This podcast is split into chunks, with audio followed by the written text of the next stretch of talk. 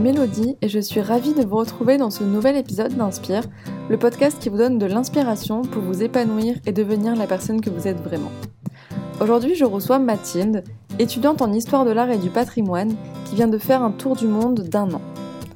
De nature littéraire et à la fibre artistique très développée, Mathilde a toujours suivi son instinct pour trouver le chemin qui lui correspondait et dans lequel elle s'épanouissait. Tout au long de cet échange, Mathilde nous fait voyager dans sa quête du beau, à travers son récit de voyage, sa vision de la vie et son besoin de prendre le temps de s'ouvrir aux autres et au monde. Si le podcast vous plaît, vous pouvez laisser 5 étoiles sur Apple Podcast ou un petit commentaire, ça me ferait vraiment super plaisir. Sur ce, je vous laisse écouter ma conversation avec Mathilde, riche en découvertes, en souvenirs et en émotions. Salut Mathilde, je suis super contente de te recevoir dans ce nouvel épisode d'Inspire. Pour commencer, est-ce que tu pourrais te présenter euh, pour les auditeurs qui nous écoutent? Ouais, ben merci à toi déjà de m'avoir invité. J'ai 25 ans, j'ai terminé mon master euh, d'histoire de l'art et du patrimoine. Quand j'ai terminé en 2019, j'ai décidé de partir euh, faire un tour du monde en solitaire. J'étais censée partir un an et puis il y a eu des petits événements qui ont fait que je suis rentrée en mars 2020, un peu plus tôt que prévu. Depuis que je suis rentrée, j'essaie de trouver du travail et de et de trouver de nouveaux intérêts euh, et des idées de voyage. Ok. Quelles sont du coup tes passions? Qu'est-ce que tu aimes faire en général dans la vie euh, Tout ça? J'ai toujours été assez passionnée par euh, toute forme de création artistique, on va dire. J'ai toujours beaucoup mhm. lu. J'ai toujours été dans les musées. Mes parents m'ont toujours amené visiter des nouvelles villes, des nouveaux lieux, des, des églises. Euh, j'ai voilà, j'ai appris à entrer dans tout, euh, dans tout ce qui pouvait euh, avoir une beauté. Et, et ouais, je lis beaucoup, j'aime regarder des films, j'aime regarder des documentaires, de la musique. Voilà, c'est un peu tout ça mes passions. J'ai toujours été entourée par, euh, par tout ça, donc euh, c'est venu assez tôt. J'ai toujours aimé lire. Euh, je me rappelle quand je rentrais du collège, enfin, je cachais mes livres à ma mère parce que j'étais censée faire mes devoirs.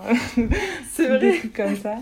Et, et puis assez tôt, j'ai aimé voyager aussi parce que bah, j'ai eu la chance de partir un peu partout avec mes parents et avec mes frères.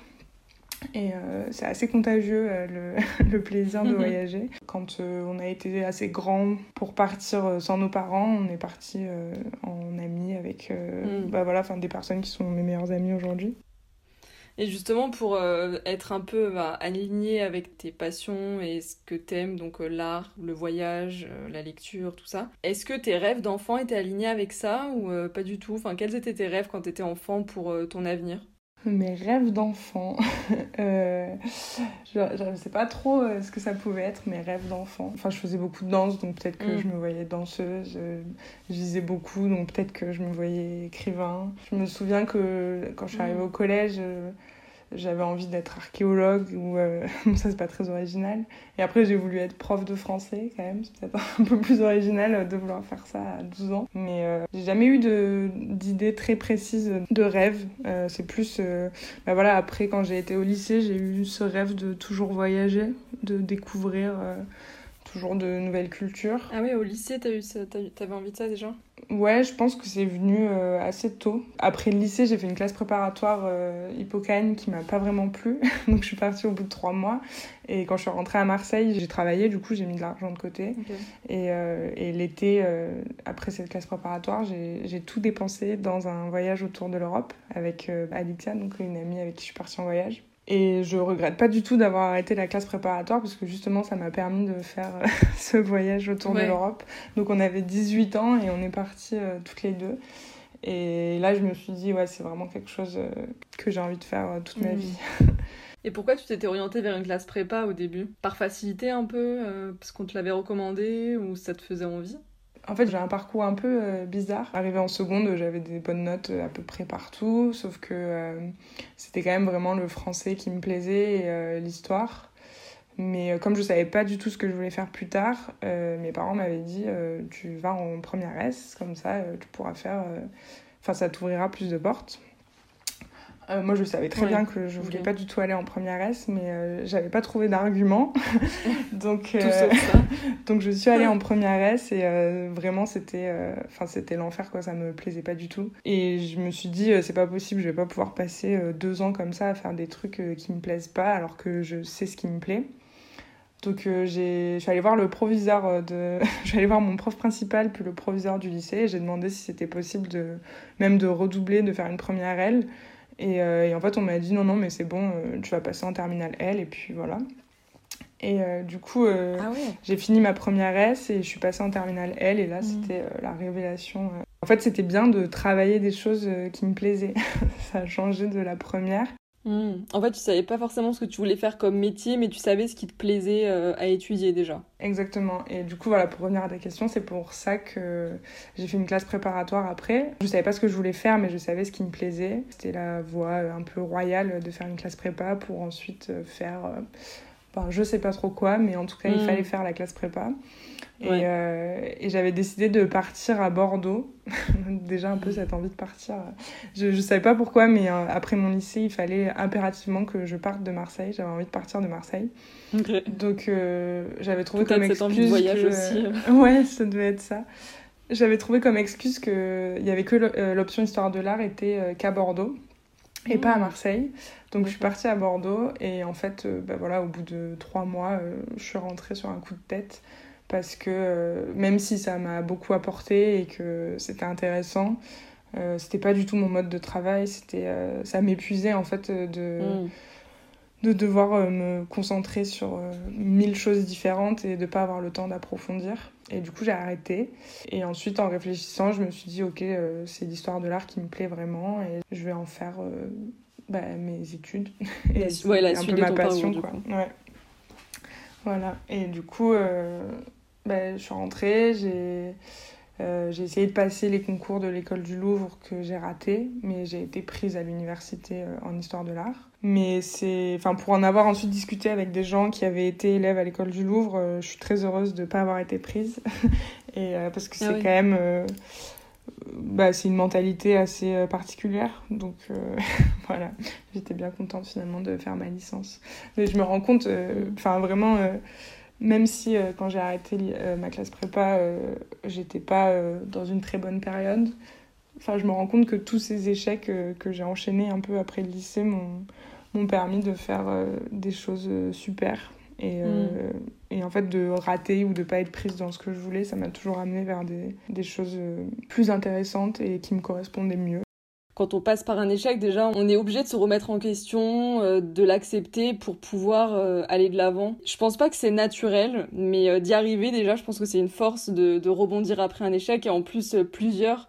Enfin, même si je trouve, je trouve pas que ce soit vraiment des échecs, c'est plutôt que t'as pas trouvé euh, le truc qui te plaisait dès le début, quoi. Mais de reconnaître que ça te plaisait pas, de dire à tout le monde, enfin déjà quand t'es au lycée, je trouve, on est assez jeune, on n'a pas forcément très mature. C'est dur de s'imposer, de, de dire, ben si, moi je sais que je veux pas faire ça, je veux changer. Non, t'as complètement raison. De voir quelque chose qui te plaît pas, c'est pas un échec, c'est euh, quelque chose qui te permet de te poser les bonnes questions et de me rendre compte que ce que je faisais me plaisait pas. Ça m'a permis de réfléchir à ce qui me plaisait vraiment, même si euh, ça m'a pas tracé une voie vers un métier euh, précis.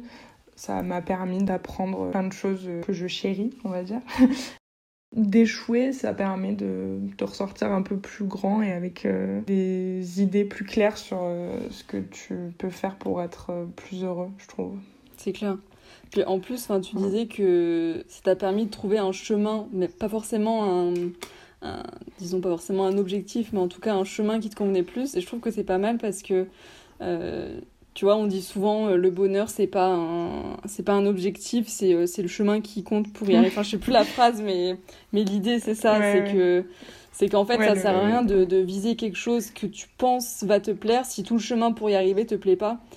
Alors mhm. que si tu si pendant tout ton chemin justement tu t'éclates, bah, tu peux être sûr que, que à l'arrivée, euh, bah, tu continueras à t'éclater, en fait, vu que tu te seras remise en question tout le long, que tu auras osé euh, voilà, changer de, de, direction. Parce que j'imagine, enfin, comment, euh, comment tes parents, tes, tes professeurs ont réagi à chaque fois quand tu. Enfin, notamment en prépa, par exemple, quand, quand au bout de trois mois, tu es parti, comment, comment, comment ont réagi voilà, tes parents, tes professeurs? T'as été soutenue ou, euh, ou incomprise? Si, si, j'ai été soutenue euh, par mes parents. Bon, en même temps, j'étais pas, euh, j'étais pas très en forme à ce moment-là. Ouais. Mais en fait, je, ouais, j'ai, j'ai prévenu personne. Juste en sortant d'un DS, j'ai sauté dans un train, j'ai écrit à ma meilleure amie en lui demandant de venir me récupérer à la gare. Et je suis arrivée à Marseille à 23h. Et le lendemain, dimanche après-midi, j'ai débarqué euh, chez mes parents avec ma grosse valise. Et ils se sont dit, mais qu'est-ce qui se passe? Et en fait, euh, ouais, j'ai j'ai expliqué que voilà, ça me plaisait pas, que j'étais pas heureuse et que, et que je voulais plus y retourner. Donc j'en avais jamais parlé avec mes profs. Et euh, bon, ma mère avait, après ça, elle a appelé le, mon prof principal pour euh, lui expliquer que je voulais arrêter tout ça. Le prof lui a dit que c'était dommage, que j'avais quand même du potentiel, que euh, je pouvais réussir, que c'était normal d'être un peu déstabilisée au mmh. début.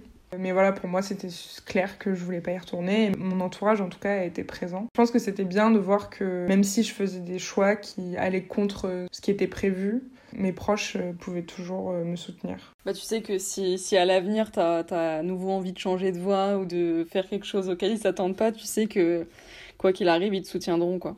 Et ils t'aideront à, à, te remettre sur pied. Ouais, bah exactement. Bah même euh, quand j'ai annoncé que je voulais partir faire un tour du monde pendant un an, euh, tu vois, je pense que peut-être pas tous les parents euh, seraient euh, enchantés d'entendre leur petite fille décider de faire ça. Et enfin, tout le monde m'a soutenue.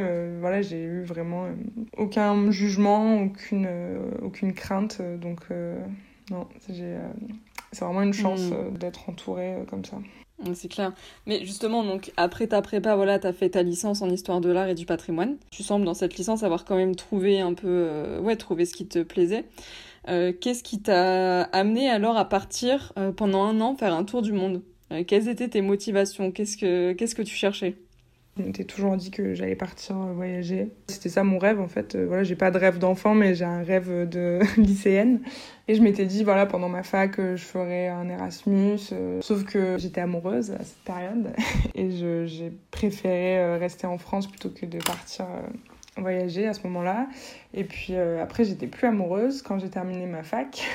et je me suis dit, euh, bah voilà, c'est le moment de partir. J'étais libre, enfin, j'avais aucune attache euh, particulière en France. Et puis surtout, j'avais ma grand-mère qui venait de nous verser un héritage. et je me suis dit, ben voilà, j'ai envie d'en profiter maintenant. c'est l'occasion de le faire ou, ou jamais.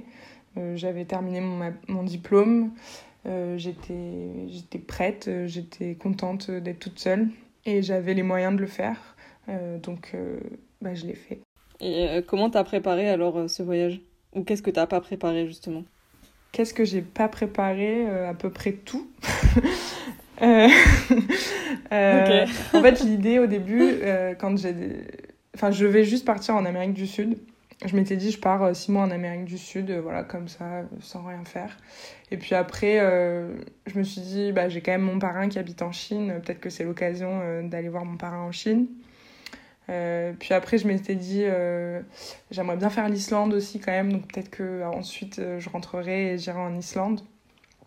Et puis après, au fur et à mesure, en réfléchissant et en traçant un peu tout ce trajet dans ma tête, je me suis dit, enfin, quitte à faire ça, autant autant faire un tour du monde en fait plutôt que de faire des allers-retours et, euh, et de séparer tout ça autant partir euh, longtemps et partir euh, à l'aventure en fait j'ai vraiment pas préparé grand chose quoi je réfléchissais aux destinations qui me plaisaient et j'essayais de construire un peu un trajet qui marcherait parce que j'avais décidé de prendre le moins possible l'avion. Fin octobre, début novembre, il fallait que je sois en Chine. Et juste, que... je, te, coupe, juste pourquoi enfin, C'est pour quelle raison que tu avais décidé de prendre le moins possible l'avion?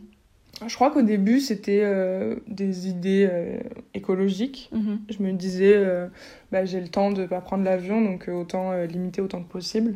Et puis en fait, c'est très rapidement devenu une, une, envie de lenteur, de prendre conscience des distances et de l'espace, et de fuir un peu les lieux qui sont identique euh, dans n'importe quelle ville, n'importe quel pays où tu vas. J'avais pas envie de, de, passer euh, dans chaque ville où j'étais 4 euh, heures dans un aéroport, à voir les mêmes choses, à entendre les mêmes recommandations. Et j'avais vraiment envie de pouvoir tracer mon parcours. Après, j'ai quand même pris, enfin, donc pour partir de Paris, déjà, j'ai pris l'avion. J'ai réservé mon billet d'avion 4 jours avant de partir. Pas mal. Une, semaine avant de partir. c'est une bonne preuve de, que t'as rien préparé, ça. Et ouais, ouais. Non, bah, ouais. J'avais bouclé les dates pour la Chine, parce que j'ai une amie qui m'a rejointe en Chine. Donc je savais qu'à cette période-là, il fallait que je sois en Chine. Et j'avais pas réservé mon billet d'avion, donc euh, ce qui a fait qu'une semaine avant de partir, je me disais, mais si euh, au lieu de prendre l'avion pour aller en Mongolie, euh, je prenais le train jusqu'à Berlin, le train jusqu'à Moscou, que de Moscou je faisais le transsibérien, qu'ensuite j'allais à Ulaanbaatar et qu'ensuite je finissais le transsibérien jusqu'à Pékin. Et... Enfin bon, juste avant de partir, je me suis posé mille questions. Et puis finalement, non, j'ai pris mon billet d'avion pour Ulaanbaatar. Et, euh, et c'est la seule chose que j'avais euh, pour ce voyage. D'accord. Mais euh, comment tu trouvais toutes ces informations de... parce que ce genre de, de moyens de transport, on... enfin, j'imagine qu'on ne les trouve pas dans les... sur Internet comme ça si facilement. Ouais, bah en fait quand j'ai commencé à me dire que j'allais voyager et que j'allais essayer de faire le maximum par voie terrestre, j'ai cherché des gens euh, qui faisaient ça je, sur Instagram, euh, sur des blogs, euh, sur des sites de, mmh. de voyageurs. J'ai cherché un peu des idées, des inspirations. J'ai regardé comment ça se passait pour les visas, tout ça. Et ouais, je me suis inspirée des autres, quoi. J'ai pas, j'ai rien inventé. Hein. j'ai juste regardé comment ça se faisait et, et voilà, j'ai essayé de prendre des infos comme je pouvais. Euh, sur internet, dans les guides du routard un peu que j'avais apporté de main. Et, euh, et puis auprès des, des autres voyageurs en fait. Une fois que j'étais lancée, euh, ça s'est vraiment fait au, avec les autres voyageurs. J'écoutais ce qu'on me disait et, et, je regardais si ça me tentait ou pas et voilà. il t'a vraiment fonctionné aussi avec ce qu'on te disait sur place, que ce soit pour le logement, pour le, le choix des, des, lieux à visiter pour t'organiser sur place, euh, ça aussi tu le faisais euh, à l'instant présent, t'avais pas prévu euh, en avance? Les, premiers mois où je suis partie, j'avais pas, pas pris de forfait internet, je prenais pas du tout de carte SIM dans les pays où j'étais. Ça me forçait un peu à, développer mon sens de la débrouillardise et ça me forçait à parler aux autres et à entendre ce qu'on avait à me dire. Les premiers mois, j'avais un peu envie d'être coupée de, de tout, donc j'essayais de pas trop regarder sur internet et plus de me fier aux autres.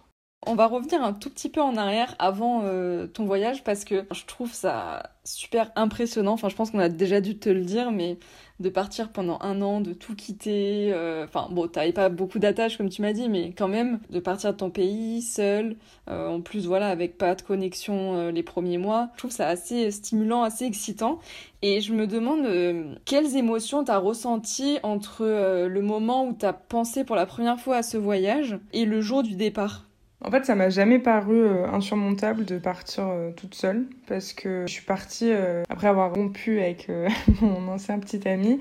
Je me suis dit, ok, là j'ai besoin de temps un peu toute seule. j'ai une copine qui m'a dit, je suis allée à Naples l'été dernier toute seule, c'était trop bien. J'ai dit, bah ok, vas-y, je vais faire pareil. j'ai pris un billet de bus pour aller à Naples et j'ai adoré. Je suis partie juste cinq jours et vraiment, j'en garde un souvenir incroyable. J'ai rencontré plein de gens, j'ai parlé avec plein de gens. Et j'ai adoré euh, marcher dans la ville euh, toute seule, euh, faire des visites toute seule. Et ça m'a plu de, bah, de faire tout ça avec des gens que je connaissais pas, mais que je découvrais en mmh. fait. Enfin, voilà, l'aventure de la rencontre, c'est quelque chose qui m'a plu et je me suis dit, ok, je l'ai fait cinq jours, bah, je vais le faire, je vais le faire plus longtemps. et, et et je suis partie. Enfin, en fait, à aucun moment, je me suis dit, ça va être dur euh, d'être toute seule. Parce que je savais que, avec le téléphone, maintenant, c'est tellement facile euh, de garder contact que j'avais vraiment pas du tout peur de ça.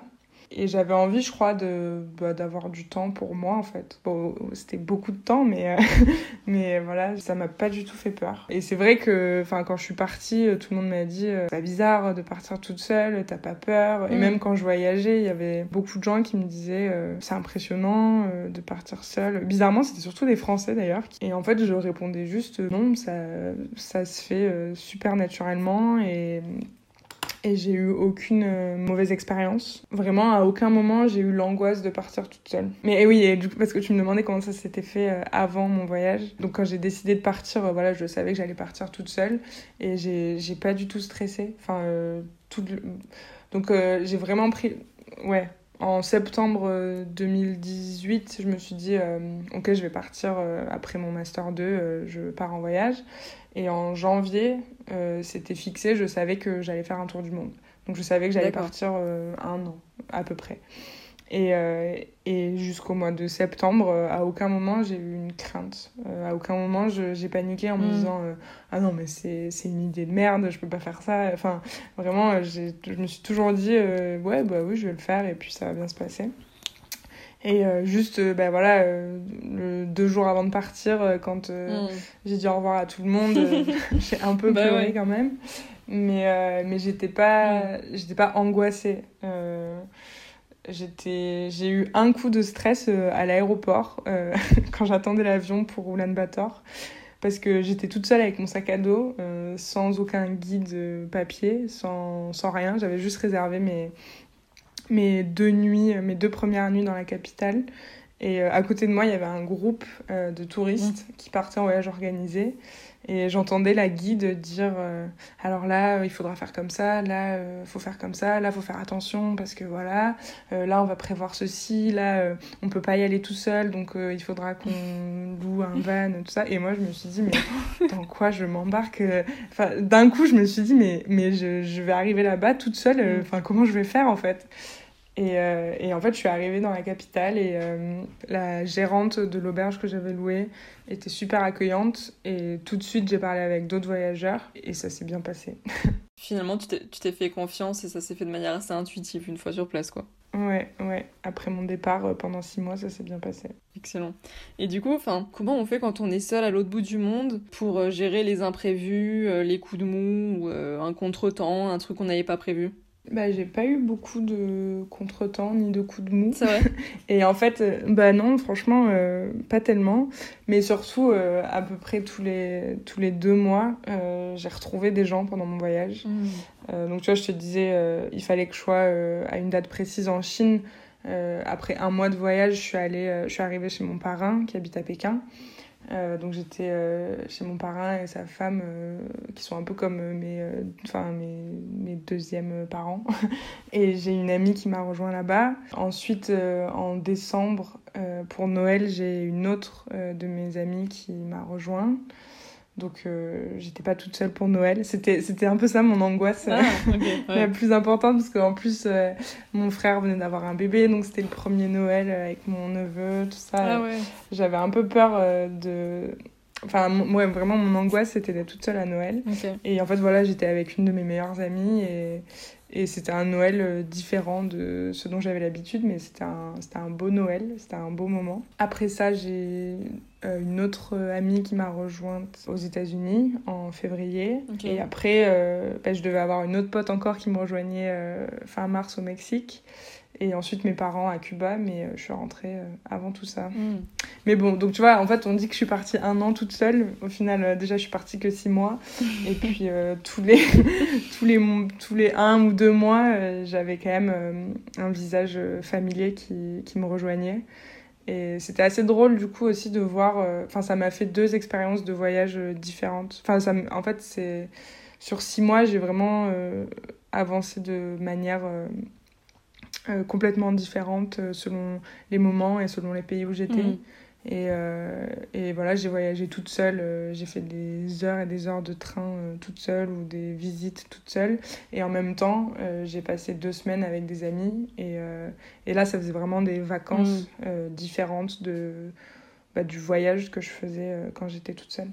Et je pense que c'est pour ça aussi que j'ai pas eu de coup de mou parce que euh, tu vois, si je commençais à être un peu euh, nostalgique, euh, bah, je savais que dans quelques semaines, il y allait, y allait y avoir un visage connu qui mm. allait me rejoindre. Donc peut-être que ça aide aussi. et en même temps, donc c'était à la fois cet avantage et à la fois bah, ça me mettait, ça m'a donné un certain rythme. Tu vois, ça m'obligeait à avancer. Je j'étais pas complètement libre non plus de d'aller à mon rythme. Mm. Je pouvais pas euh, bah, décider de rester dans cette ville-là un mois parce que euh, euh, elle me plaisait. J'étais obligée d'avancer pour retrouver les gens bah, qui devaient me rejoindre. Mm. C'était une façon singulière de faire ce voyage. Enfin, c'était ma façon à moi et c'était très chouette. Enfin, j'ai vraiment aucun regret de, de tout ça. Non, mais ça, c'est le principal en tout cas.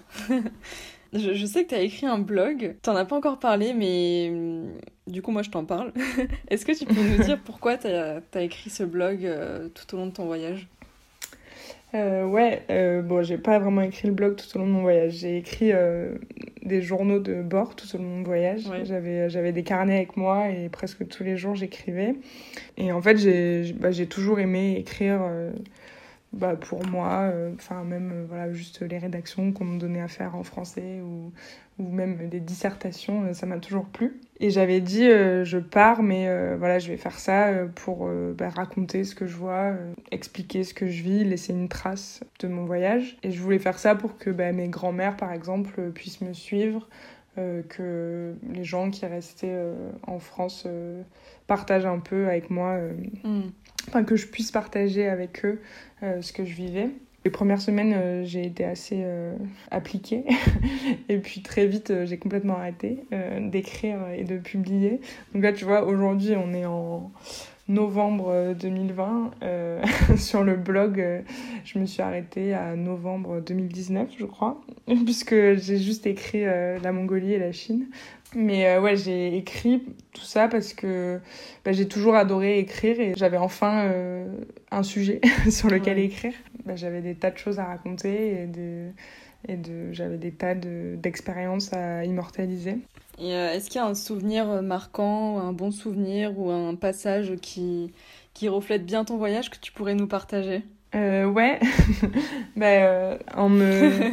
En plus, en ce moment, euh, confinement oblige, je me suis un peu replongée dans tout ça. J'ai décidé de faire mes albums photos et euh, d'essayer d'avancer ce blog. Ah, génial. Et du coup, hier, euh, en relisant un peu, je suis tombée sur un, un passage que j'avais écrit quand, enfin, donc dans mon journal de bord, que mhm. j'ai écrit quand j'étais au Vietnam. Dans le nord du Vietnam, je suis partie quatre jours à scooter, toute seule, et dans les montagnes. et, et et j'ai trouvé un passage euh, qui, je trouve, rapporte bien euh, l'état d'esprit dans lequel j'étais pendant ce voyage et, euh, et qui en plus me rappelle un très beau moment que j'ai vécu. Hmm. Donc voilà, je sais pas. Trop cool. du coup, tu veux que je le lise Ouais, je veux bien. bon, alors, mardi 26 novembre 2019, donc van, 23h. Me voilà depuis hier matin sur les routes de la région de Ha Giang, au nord du Vietnam, sur un deux roues semi-automatique que j'ai appris à conduire il y a deux jours. La liberté est totale. Malgré mon manque d'expérience, j'ai choisi de partir seule, fidèle à mon indépendance et ma liberté de mouvement, ou peut-être ma liberté d'arrêt. Je démarque en bon me semble, coupe le moteur au fil de mes envies et de ma curiosité. On y prend vite goût et je me suis surprise à imaginer faire tout le Vietnam ainsi, et puis l'Asie, et puis l'Europe, et puis le monde tant qu'à faire. Et maintenant, installée dans le lit de l'auberge où je passe la nuit à Dongvan, alors que je finalise les papiers et les démarches administratives pour mon voyage en cargo, j'ai fini par me surprendre à zoomer au milieu de l'océan Pacifique et à rêver de Polynésie française. Je me plongeais dans l'étendue de cet océan et la distance que je m'apprête à franchir, et j'ai pensé qu'il était tout de même bien dommage de traverser ces vagues sans s'arrêter dans leurs îles paradisiaques. Je me suis mise à rêver de cocotiers et de sable blanc, moi qui n'en ai jamais vraiment fantasmé. J'ai réalisé alors que je ne rêvais pas de noix de coco et d'eau turquoise, mais bien de découvertes, d'aventures, d'explorations nouvelles, d'horizons inconnus. Comme si, parce que le projet extraordinaire de la traversée du Pacifique se concrétisait et que la découverte de la culture latino-américaine arrivait, mon imaginaire voguait vers des souhaits inédits. J'ai cherché les moyens pour me rendre à Tahiti, depuis l'Asie, depuis l'Australie, depuis l'Amérique. Résultat, 8 heures d'avion depuis San Francisco sans escale, à peine plus long qu'un Marseille-Bordeaux en train. Mais quelle saveur que ce voyage, quelle beauté dans ce déplacement, rien qui ne me fasse envie. C'est alors que j'ai tout naturellement tapé sur le petit écran de mon téléphone Tour du monde en voilier. De moi tout pile que je suis partie, et plus j'avance, plus je divague. Je me demande comment mon retour en France va se passer et surtout quand aura-t-il bien lieu? Je me demande s'il est possible de se lasser de l'émerveillement. En discutant avec un Belge hier pendant que nos motos se préparaient, je crois que les mots justes ont été mis sur ma démarche vivre profondément l'expérience du temps et de l'espace et le rapport que ces deux entités entretiennent l'une avec l'autre. Et aujourd'hui, entre deux vallées vietnamiennes, j'ai réalisé l'importance d'une troisième, la beauté. J'ai ressenti mon admiration inconditionnelle devant les gens, les traditions, les singularités, les vies. Je me suis vue capable de m'arrêter dix fois en quinze minutes pour saisir un regard, un sourire, les détails d'un habit, le geste d'une main, l'habitude d'une démarche. J'en viens à rater des points de vue sublimes, mais bizarrement et naturellement, il suffit d'un instant de vie saisi sur le vif pour me consoler, voire me détacher totalement d'un paysage de carte postale. Je vois des choses si belles que je n'ai pas les mots pour les décrire ni exprimer mes sensations. J'essaie alors de m'en imprégner le plus profondément possible les enfants qui couraient devant ma moto, les rizières verdoyantes qui s'étalaient en escalier à perte de vue, les chemins qui me promettaient des tableaux nouveaux, les montagnes qui dessinaient les reliefs de mes souvenirs, les vallées, les villages, les couleurs, les vêtements, les animaux, les coiffes, les regards. J'ai pleuré hier et aujourd'hui deux fois, face à l'immensité, la splendeur, la grandeur, face à la pureté des paysages et des visages que je découvrais. Tout, tout est beau. Voilà. Waouh, j'ai pas de mots, c'est vraiment magnifique. On, pourrait, par un je pourrais t'écouter pendant des heures, c'est trop trop beau. non, je te promets, vraiment, ça fait voyager. On ressent euh, tout ce que tu as ressenti et ça donne envie d'en lire davantage. Est-ce que tu, tu, tu, veux bien partager ton, ton blog ou c'est. Euh, non, non, ouais, je peux, je peux le partager. Ça s'appelle euh, Un petit tour et puis reviens. c'est un blog WordPress. Et Je mettrai le lien dans, dans, la note, dans les notes du podcast. Je te, redonnerai le lien. Je... Ouais, c'est vraiment magnifique, franchement. Euh. ouais, je sais pas, je me rends pas trop compte. c'est un peu bizarre de, de, se, de se lire soi-même. Ouais. Mm. Bon, dis-toi que tu, tu, lis pour nous, quoi. ouais. J'avais envie de te poser d'autres questions sur, sur tes souvenirs, mais je pense qu'on va rester sur ce passage qui, est, qui, dit, qui dit tout, je pense pour euh, continuer un peu euh, moins dans le moins fun, on va dire.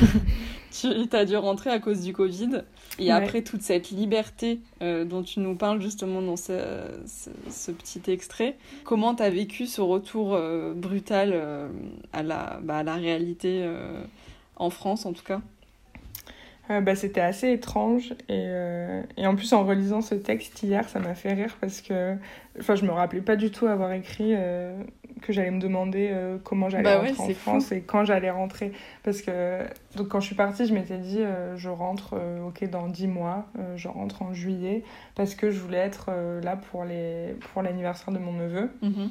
Et en fait, une fois partie, je me suis rendu compte que bah, j'y prenais quand même vraiment goût et qu'il y avait des tas de nouvelles choses que j'avais envie de faire.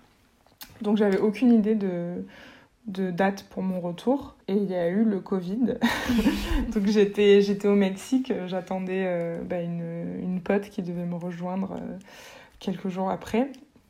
Et, euh, et, puis déjà, ça faisait quelques temps que j'entendais parler de tout ça. on savait pas trop comment ça allait se passer là-bas. c'était, c'était d'abord en Chine. J'ai fui tout ça. Déjà, j'ai eu de la chance. Je suis partie de l'Asie au bon moment. J'ai failli ne pas débarquer du cargo sur lequel j'étais pour les États-Unis parce que justement je venais d'Asie. Mm. Donc euh, des fois qu'il y a le virus avec moi, euh, j'ai failli ne pas débarquer. Finalement, j'y suis arrivée. Et, et après, je sentais que ça arrivait et que j'allais devoir y être confrontée. Et en France, voilà, ça a commencé à fermer. Les Italiens que je rencontrais me disaient que c'était catastrophique, qu'il fallait partir tout de suite parce que si ça arrivait ici, ça allait être compliqué, euh, qu'on ne pourrait pas rentrer en Europe, que les hôpitaux ne pourraient pas nous prendre en charge. Euh, et en fait, plus personne euh, parlait d'autre chose que ça. Tout le monde avait que ce mot-là à la bouche. Et c'est devenu assez pesant. Mm. Moi, je m'étais dit, je rentre pas, je termine mon voyage. Je trouve une, une, ferme perdue dans les Chiapas, la région où j'étais à ce moment-là au Mexique. Euh, je reste là euh, le temps que ça passe et, euh, et, ensuite je verrai. Sauf que bah, très rapidement, les Mexicains ont, ont, plus le droit d'accueillir des Européens en fait pour, ah. des, pour des choses comme ça. Et en fait, voilà, je me suis dit, ça fait six mois que je suis partie. Les gens qui devaient me rejoindre peuvent pas me rejoindre. Euh, je sais pas comment je vais rentrer. S'il arrive quelque chose à mes proches, je m'en voudrais toujours de pas être rentrée. Mm.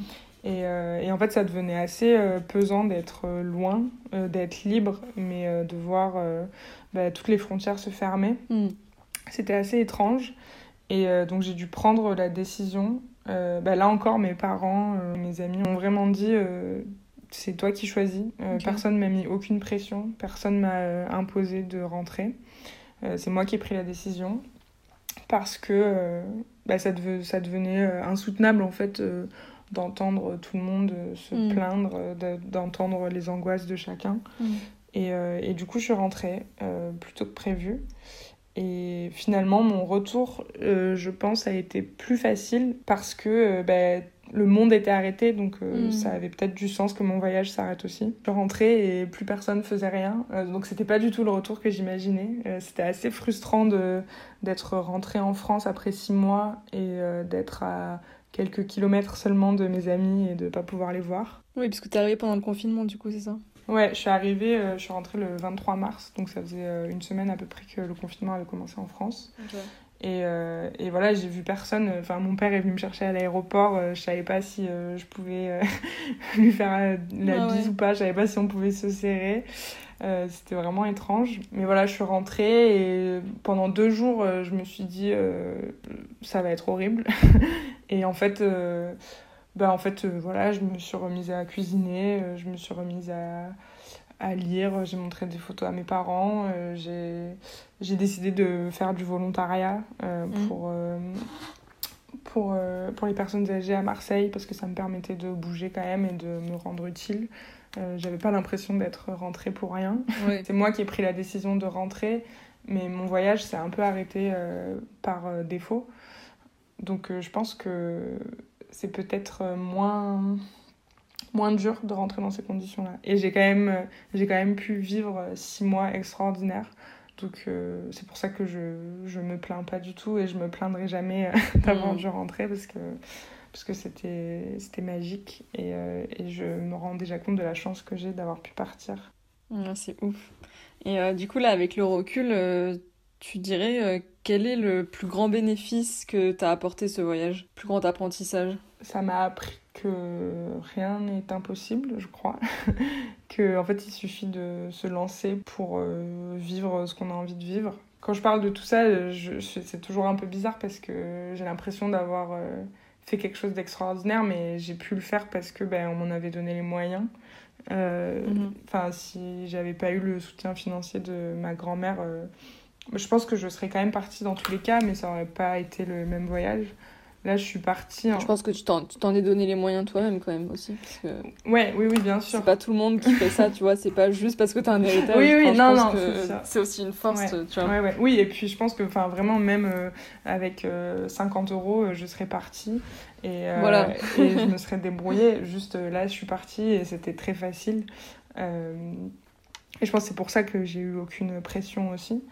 Euh, mais voilà, ça m'a ça m'a appris qu'il fallait pas avoir peur et que bah il fallait pas euh, repousser euh, ses envies et que par contre il fallait toujours repousser ses limites. Et puis ça m'a appris à m'ouvrir un peu plus. Enfin j'ai toujours été assez timide et je crois que ça m'a permis de m'affirmer un peu plus. Ça m'a appris à prendre le temps et à voir toujours plus de beauté dans les dans les petites choses Wow.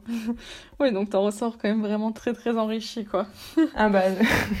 même si c'était bah, que six mois. Euh, bah, c'était les six mois les plus intenses euh, de ma vie pour l'instant, je crois. C'est ça. donc, euh, enfin, c'était.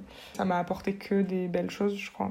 Enfin, et que des bonnes choses. Enfin, tu vois, même si je savais déjà que je pouvais compter sur mes proches, sur mes amis et ma famille.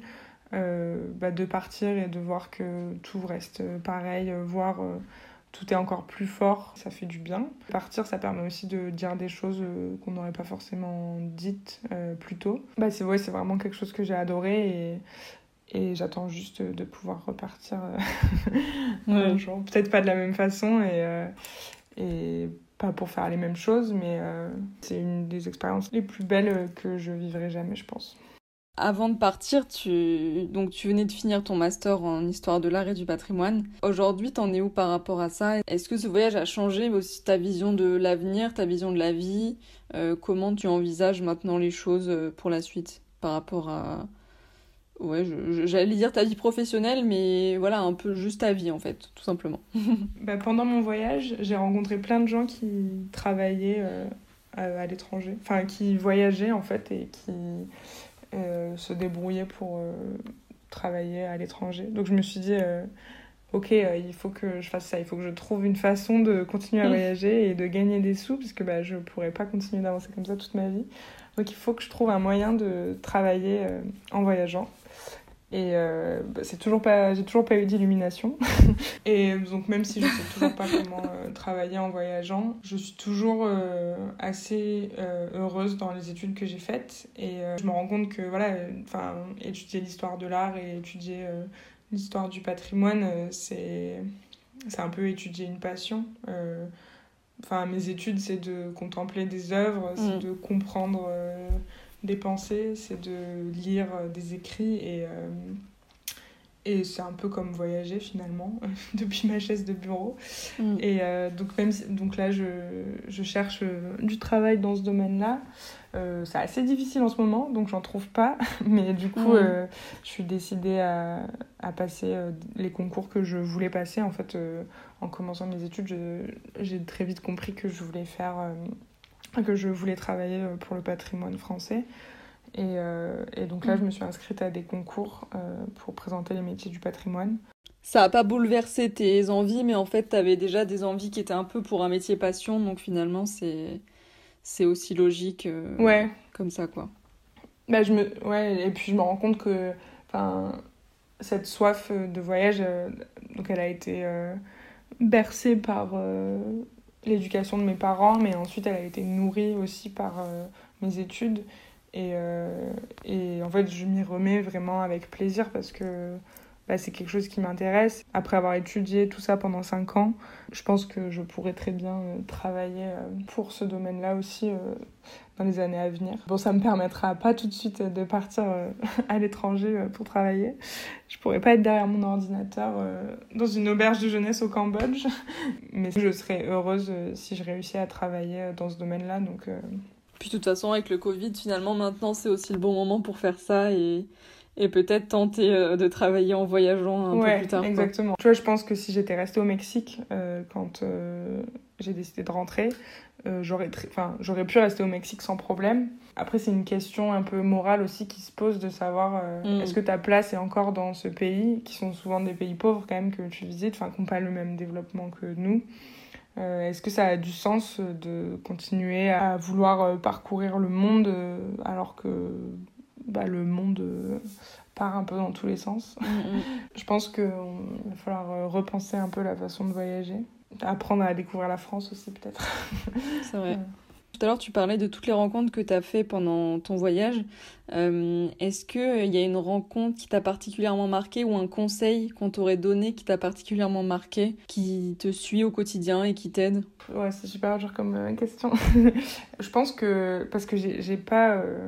Ouais, c'est peut-être un des regrets que j'ai. Je suis pas, peut-être pas suffisamment allée vers les populations locales. J'aurais aimé être euh, plus euh, enfin trouver de meilleures façons de parler avec les gens. Donc c'est pas un conseil qu'on m'a donné mais c'est un conseil euh, que je me suis donné à moi-même en regardant les gens et en, en faisant des rencontres juste avec les regards. C'est de toujours garder l'esprit ouvert et de se rendre compte que on n'est pas grand chose au milieu de tout ça. Et, enfin bon c'est un peu bateau ce que je dis mais non non bien sûr. enfin les rencontres qui m'ont le plus apporté, c'est celles où euh, je comprenais rien à ce qui se passait, en fait, parce que les gens parlaient pas ma langue. Euh, tu vois, en, Mongolie, je me suis retrouvée euh, dans une petite cabane pendant une tempête de neige avec un couple qui nous a accueillis et qui avait rien. Euh, enfin, vraiment, c'était euh, une maison euh, de bric-à-brac. On est arrivé, ils ont allumé un feu, ils nous ont fait des gestes de d'enlever nos chaussures pour se réchauffer les pieds, ils nous ont donné du thé, ils nous ont fait vraiment, ils nous ont montré le geste de se réchauffer. au Mexique, j'ai eu des expériences pareilles où, enfin, c'est vraiment avec le regard et le geste que les personnes en fait t'accueillent d'une manière qui paraît impensable mhm. quand tu es en France. Juste c'est tous ces regards que j'ai eus. Euh, je crois qu'ils m'ont appris que même avec des choses simples, à n'importe quel moment tu pouvais compter sur les autres et, euh, et que dans n'importe quel endroit il y a toujours de la tendresse et du soutien. Et euh, du coup, qu'est-ce que tu dirais à la Mathilde en première qui était un peu perdue, euh, qui changeait de filière, qui savait plus trop euh, vers où s'orienter Qu'est-ce que tu lui dirais aujourd'hui? Déjà, je lui dirais de continuer à profiter de ses amis et à prendre des fous rires en cours de maths. Parce que ça m'a. même si sur le moment, c'était un peu par dépit, ça m'a. Ça m'a quand même bien aidé. et puis je lui dirais que c'est pas la peine de toujours avoir des idées précises sur ce qui nous attend. Il faut pas savoir où on sera dans trois ans, il faut pas savoir euh, quel métier on fera dans cinq ans. Ça sert pas à grand chose finalement, tout ça, il faut juste profiter des instants euh, qui s'offrent à nous. Et il faut pas avoir peur euh, d'affirmer ce qu'on aime. Et il faut pas avoir peur de pas savoir. c'est un mmh. peu, c'est assez drôle que je dise ça parce que tout le monde me dit tout le temps arrête de dire je sais pas, parce que je dis quand même très souvent je sais pas et je suis une grande indécise. Et finalement, je crois que je suis assez euh, contente d'être indécise parce que jusque-là, ça m'a quand même bien servi et ça m'a amené à de belles choses.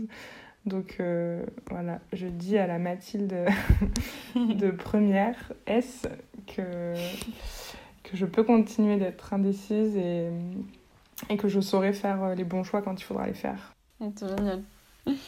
On arrive vers la fin du podcast. Est-ce que tu aurais des personnes qui t'inspirent au quotidien et que tu aimerais entendre, euh, toi, sur ce podcast? Euh, bah, en, rentrant de voyage, euh, donc une fois que toute les...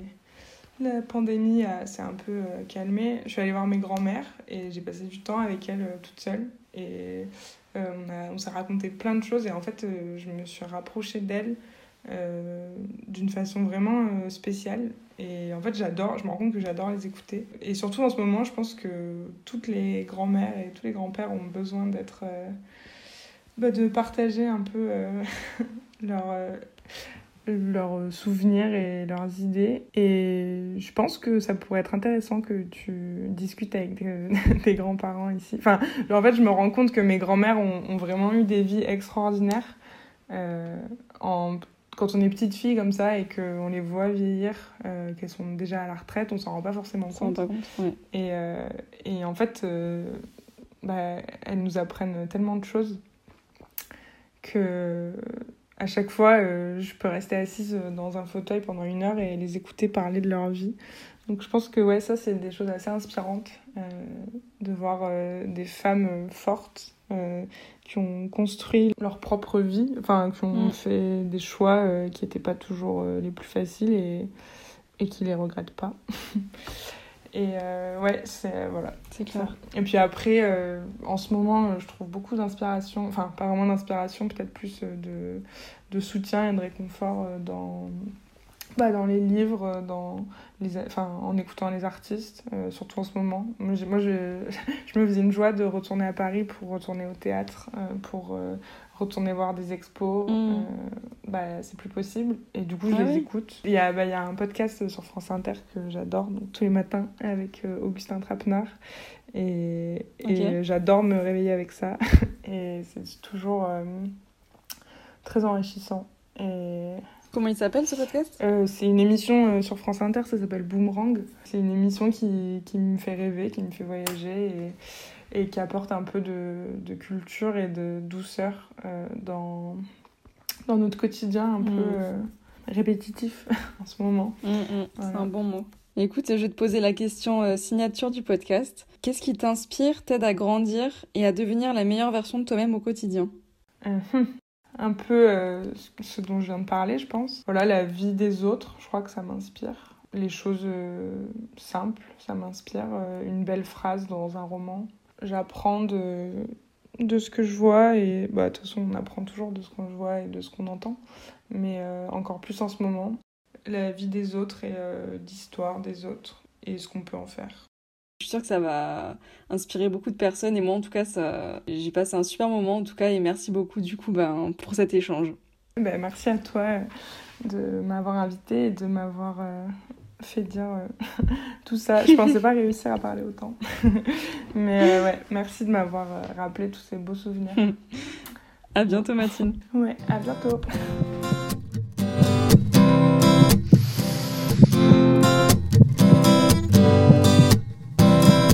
Merci à vous qui avez écouté cet épisode jusqu'au bout. S'il vous a plu, n'hésitez pas à le partager à un ou une amie qu'il pourrait inspirer.